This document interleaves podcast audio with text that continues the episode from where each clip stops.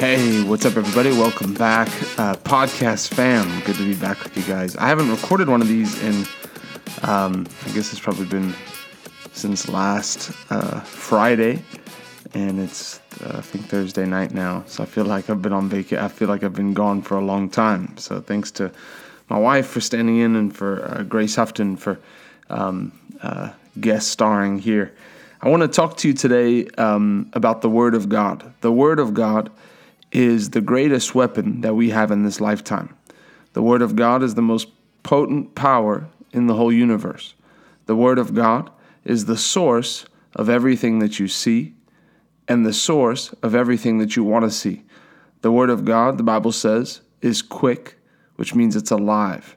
It's alive in, in, in all three parts of who we are as people. It's alive in our spirit, it's alive and working in our soul, and it's alive in our body. It's alive in the spirit realm, it's alive in the natural realm. When you look at an atom, well, through a microscope, the atom actually exists by the Word of God. The only reason that atom is there and it continues to do what it's supposed to do is because the Word put it in its place. And the Word is our greatest weapon. And so I want to uh, uh, just refresh and rejog your memory. Because what the devil tries to do is he tries to discount the word. He tries to make you lightly esteem the word. He, he tries to make it that the word of God becomes just mundane and everyday to where you hear so many scriptures and it like it can like dull out. I could read John 3:16 and you've all heard that hundreds if not thousands of times. For God so loved the world that he gave his only begotten son that whosoever should believe, put their trust in him, should not perish but have eternal life. Man, what a treasure. We've got God's love and we've got our response. The Word of God is there to set us free. The Word of God is there to create in our lives. Hebrews 11:3 says, "By faith we understand that the worlds were framed by the Word of God." So that the things that are seen are not thing are not made were not made of things which do appear. We are living in a world, a visible world. We're living in a world that we only see because of the spoken word of God. Colossians 1:17 says he upholds all things. Let me read it to you here. Colossians 1:17 and he is before all things, and by him all things consist. Hebrews 1 3. He is upholding all things by the word of his power. John 1 talks about the word of God. In the beginning was the word, and the word was with God, and the word was God. Every time you sit down with the Bible, you're sitting down with God Himself. You're spending time with the Word. So I want to encourage you that you esteem the Word of God. The Bible says, if you lightly esteem my, my, the Word of my prophets, then I will lightly esteem you. You know, the, the, the weight that you put on the word, the expectation that you put on the word will, will directly relate to what you get from God. People come to the word and they treat reading the Bible as, as just a to do list. I've got to read my word today. And they read through and they don't remember anything. And then there's people who come to the word and approach it and receive the very life of God. The word carries in it the very life of God. And the word carries in it the power of God to change any circumstance. The, there's a big difference between the Bible and other books. I can go into my library here and I can pull out books, and good books, good books that talk about the Bible. And then other books that I like. There's, there's authors that I like. I've read Lord of the Rings and I've read Mark Twain, and I can pull out these books and they can be remind me of my childhood and, and I can get enjoyment out of these books. But the Bible, by its nature, is different. It is quick it is alive, it is sharp, it is powerful.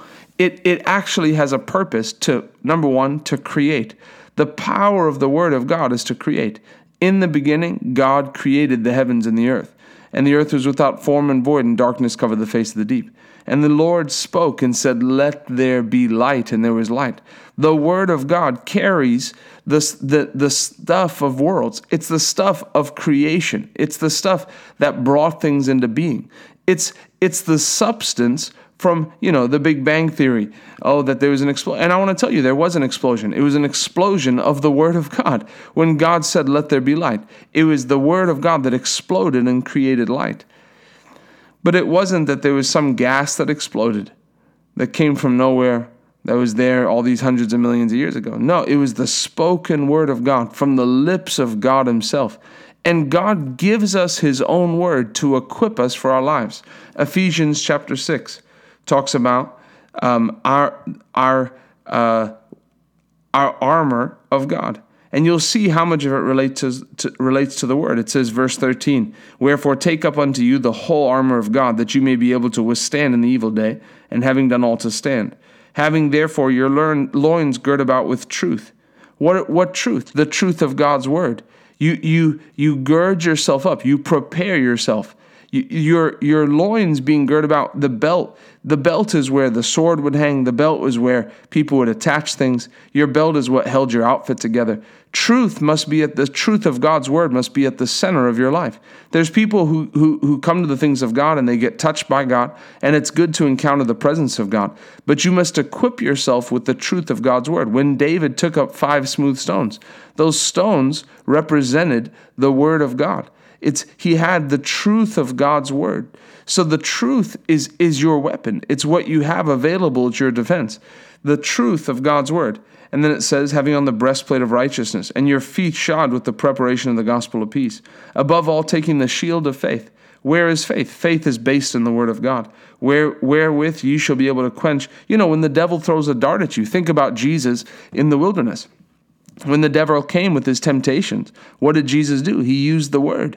He defended himself with the word. No, it is written, Man shall not live by bread alone, but by every word that proceeds out of the mouth of God. In him we live and move and have our being. So you, the word is your defense. When the devil brings a storm, the word is the only line of defense that you have. And then verse 16, above all, taking the shield of faith, and take the helmet of salvation and the sword of the Spirit, which is the word of God. Every time you come into a battle, the Holy Spirit is going to give you a scripture. He's going to bring the word back to your remembrance to give you something to equip you with a sword to fight with. Mark my words, every time a challenge arises, there is a scripture that the Holy Spirit will give you, something to fight with. And if you don't have one and you say, I'm in a fight and I don't have a scripture, you go find one that relates. If it's a financial fight, you find a scripture that guarantees you the victory. The Word of God is sure. The very foundation of the world is built on the Word of God. And so for us to have victory, the only thing we need is a word from God. My pastor, Pastor Rodney, would say, All you need is a word from God. He said, God told me to go to Madison Square Garden, hold the biggest uh, soul winning uh, crusade since the 50s. And he went and he spent six point something million dollars. But it was from the word of the Lord. And that money came in supernaturally. All you need is a word from God, he says. And so we understand Hebrews 11:3 that the worlds were framed by the word of God. The spiritual comes first. Everything you see is first spiritual. It's spoken out of the spirit realm by a spirit being, God Himself, and formed. Spiritual first, natural second. So the word for us must come first in our life. If we're to have victory in our life, the word must come first. The word comes first. Every victory in the spirit realm comes from the word of God.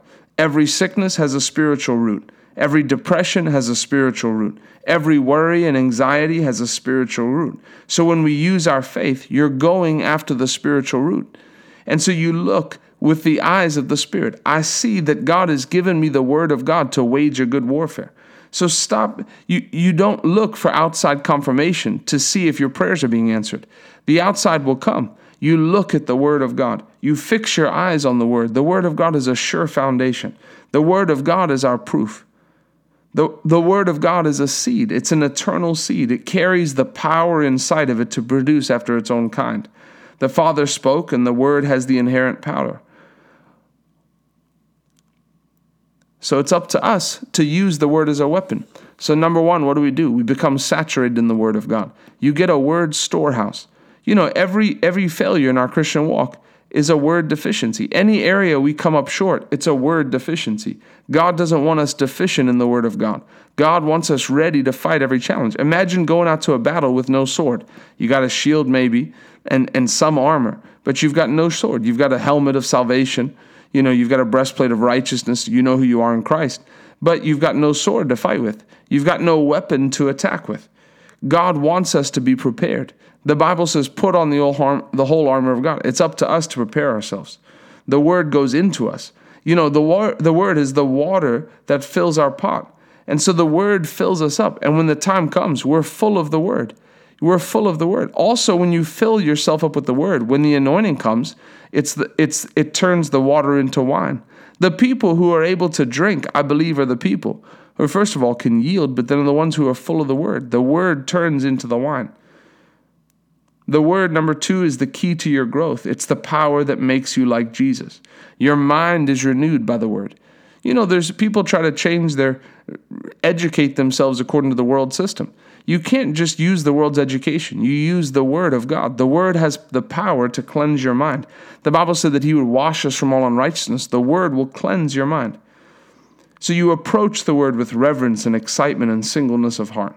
You know, people approach the Word and they say, Well, I've heard that, I know that. How many times have you heard Ephesians 1 16 and 17? May the God uh, pray to the God of our Lord Jesus Christ that have given to you the spirit of wisdom and revelation and the knowledge. People can glance over these things, quote it verbatim but not stop and realize this word, one scripture verse, carries the power to make a dead man alive. You know, when you got saved, the Bible says in 1 Peter 1:23 that you were born again by an incorruptible seed, the word of God. So it was the word that came in and touched your heart, and in one moment, that's why you don't have to hear the Bible for a year to get born again. You can hear the word and respond. It has the power in an instant to take someone from spiritually dead to spiritually alive. That same power is av- available every day. If that word in one sermon can turn you from death to life, from, from uh, unsaved to saved, from headed to hell to headed to heaven, if it can do that, then the next time you approach the word, approach it with reverence. This word is producing. This word is working in me. This word is renewing my mind. This word is changing. You approach it like a fire and a hammer. Jeremiah 23, verse 29. Is not my word like a fire and like a hammer that breaks the rock into pieces? The Bible says to treasure the word. Psalm 119, verse 11. You give the Holy Ghost something to work with. And so you, you'll end up with an overflowing cup. If there's no word in you, you will not produce. The word is there to energize you, it's there to energize your faith. If you're running at a loss, then it's a word delinquency, it's a word shortage. The Bible says, With joy shall you draw forth water from the wells of the salvation. So you draw the word, the water, out of your spirit. And you can do it with great joy. Allow yourself to get intoxicated from the word that's in your spirit. That's how you know you've meditated in it, when it produces intoxication. The Bible says in Jeremiah 15, 16, Your words were found, and I ate them, and your words became to me the joy and the delight of my heart. The word of God is powerful and it will turn to be the joy and delight of your heart. The Bible says to not be conformed to this world, but be transformed. The word really is the only thing that can make you understand the difference between a Christian and an unsaved person. It says, Be not conformed to this world, but be transformed by the renewing of your mind. So God's looking for us, to, it says, to approve his perfect will but it comes by knowing the Word of God. When you sit under the Word and you see the standard of the Word, you get a love in your heart for the things of God. You get a love in your heart for the kingdom of God. And you get a hatred for the things that oppose God. People whose voice opposes the church, opposes God, opposes the body of Christ. You know, if you say, "Man, I just find it difficult to love the Lord. I want to serve the Lord fully, but I just I just don't know why I can't." Spend time in the Word. You could take a day off and spend eight to 10 hours just reading, studying the Word, thanking God for the Word. You could do it.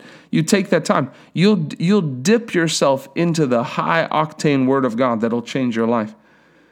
2 Corinthians 3.18 And all of us, as with un, unveiled face, because we continue to behold in the Word of God as in a mirror the glory of the Lord, are constantly being transfigured into His very own image in ever increasing splendor and from one degree of glory to another. The Word is the ultimate vehicle of change. The Word was made flesh and dwelt among us. The Word gave us power to become the sons of God. The Word is there to dispel confusion. Psalm 119, 130 says, The entrance of your Word brings light. John 1 says, The Word is life. John 1 says, The Word is light. John 15, 4 and 7 says, The Word produces in us. Acts 20 32 says, The word of his grace, which is able to build us up and to give us an inheritance. The word will not only save you, you're born again by the word, but it'll give you an inheritance. How do you see what's yours? Well, I see in the Bible that perfect peace is mine. Isaiah says that I'll keep him at continual peace whose mind is stayed on me. So as I stay my mind on the word of God, I can have continual peace. The Bible says the blessing of the Lord makes one rich and adds no sorrow with it. It's one of my it's one of my inheritances to be rich and sorrow free. And so the word is there to build me up and to give me an inheritance. Acts 19:20 says the word of God grows, so mightily grew the word of God and prevailed. And then 1 Peter 1:23 says I'm born again not of corruptible seed, but of incorruptible, by the word of God which lives and abides forever. The word is eternal. The reason why I'm going to heaven when my body dies is because there's a seed of the word of God in my spirit, and that word belongs to the Father. And so when I die and there's a word in my spirit, he says, That spirit belongs to me. My word is on the inside of that. The seed of my salvation is the word of God. The seed of change is the word of God. The seed of miracles is the word of God. The seed of increase is the word of God. The seed of a clear mind is the word of God. Everything I need is found in the word of God. The word is pure power, it is anointed. I encourage you today to fall in love with the word. Next time you read the Bible, pick up the Bible and just thank God. God, thank you for your word. It is my life. I love you. God bless you.